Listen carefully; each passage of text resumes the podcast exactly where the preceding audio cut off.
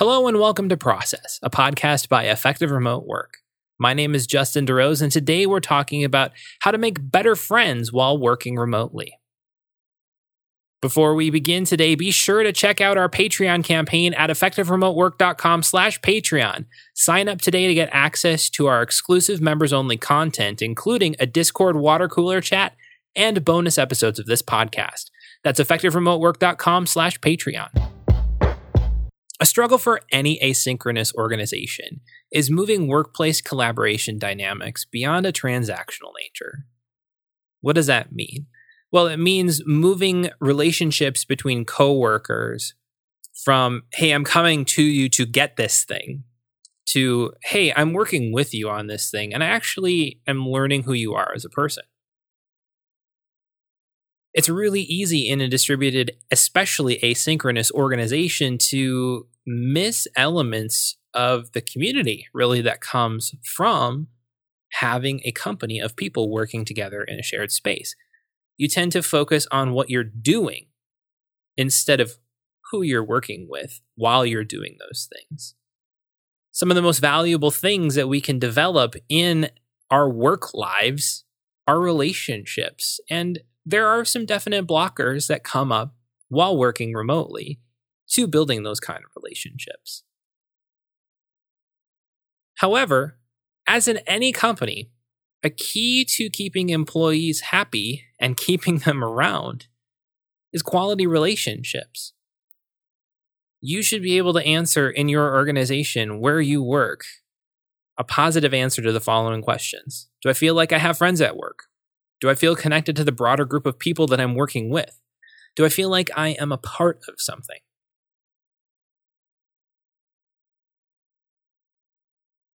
If you can answer positively to those questions, that's awesome. You probably have a very healthy community culture in your workplace. But if you struggle with some of those things, there are a few things that you can do to improve intentionally the quality of your relationships at the remote company you work for. First, one of the things that you can do is do something together with your fellow coworkers. If you're a gamer, if you game online, invite your coworkers who game to join you or eh, try to get a group together. There are ways you can play different types of tabletop games online as well. Do something like that if you're not into video game consoles and or have a gaming machine. If you're in a development job, you can intentionally pair program with somebody else in your team who may know something a little bit better than you. Or maybe you're further along than someone else and it could be a good opportunity to teach and mentor them whatever you do to do something together with somebody else, it doesn't necessarily have to be either casual or work related. It can be a mix of both. It can be one or the other. It doesn't really matter.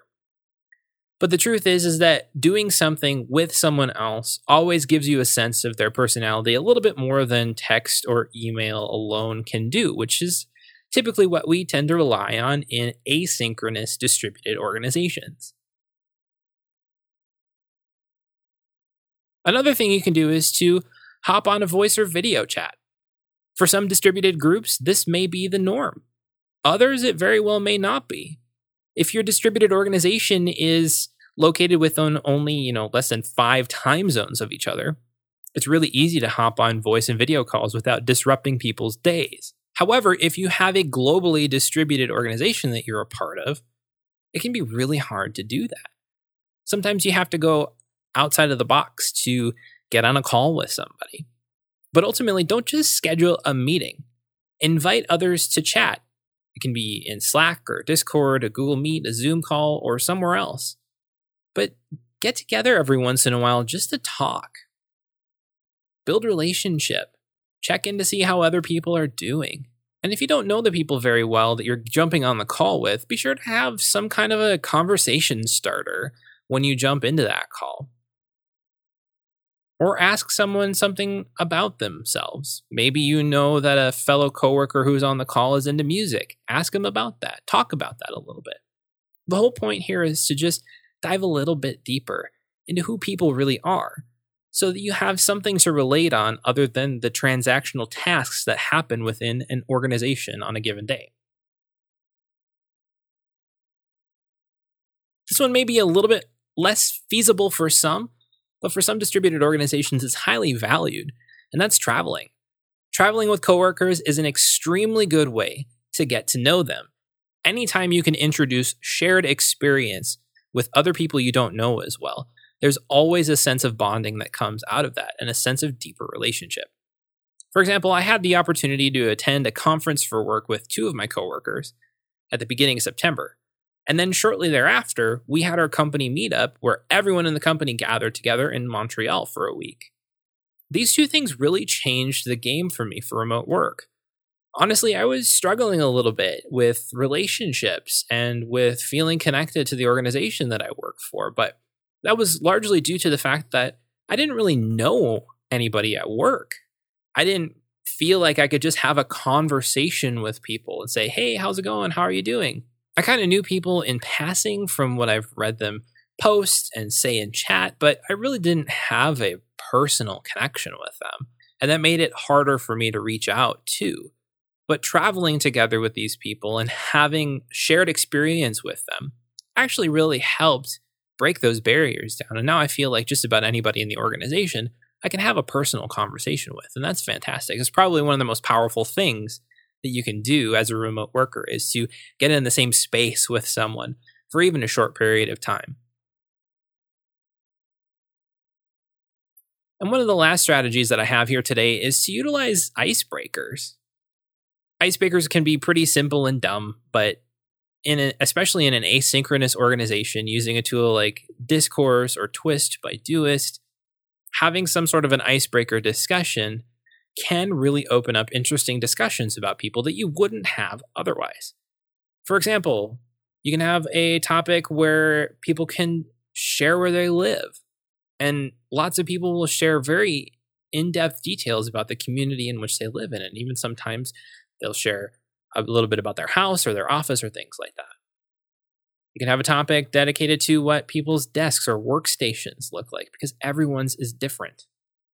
Or on a more personal level, you can ask people to share one unique thing about themselves. This one can really drum up some very interesting conversation. There's lots of different icebreakers that you can utilize in this way to create actually longer term conversations about people and what's going on in the organization and, and allowing people an outlet to share a little bit more personally about themselves so that everyone can get to know them a little bit better. Or maybe you're in a unique situation where you work remotely but maybe that's not the norm for the rest of your organization. This is a little bit of a shameless plug here, but this is why we exist at Effective Remote Work. If that's you, come and hang out in our community at community.effectiveremotework.com.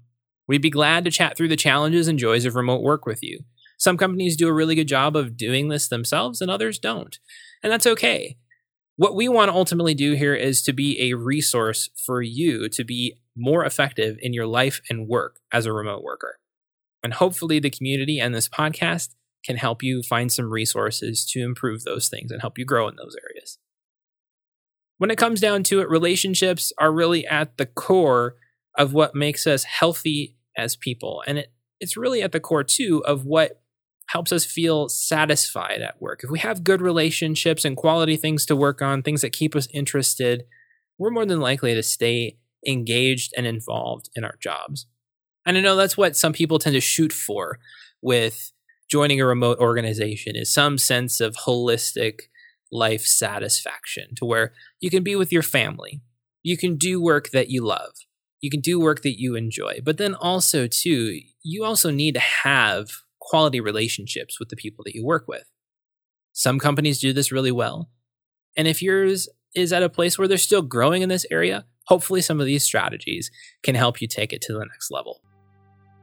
Well, that's all for this time. If you want to join in on the discussion for this episode, head on over to the Effective Remote Work community at community.effectiveremotework.com. Be sure to join our Patreon campaign at effectiveremotework.com slash Patreon to get access to our exclusive members-only content. If Twitter's your thing, you can find me at Justin DeRose and the podcast and community at Effective Remote. Lastly, if you like this show, be sure to rate us on iTunes or recommend us on Overcast. My name is Justin DeRose, and join me next time on Process.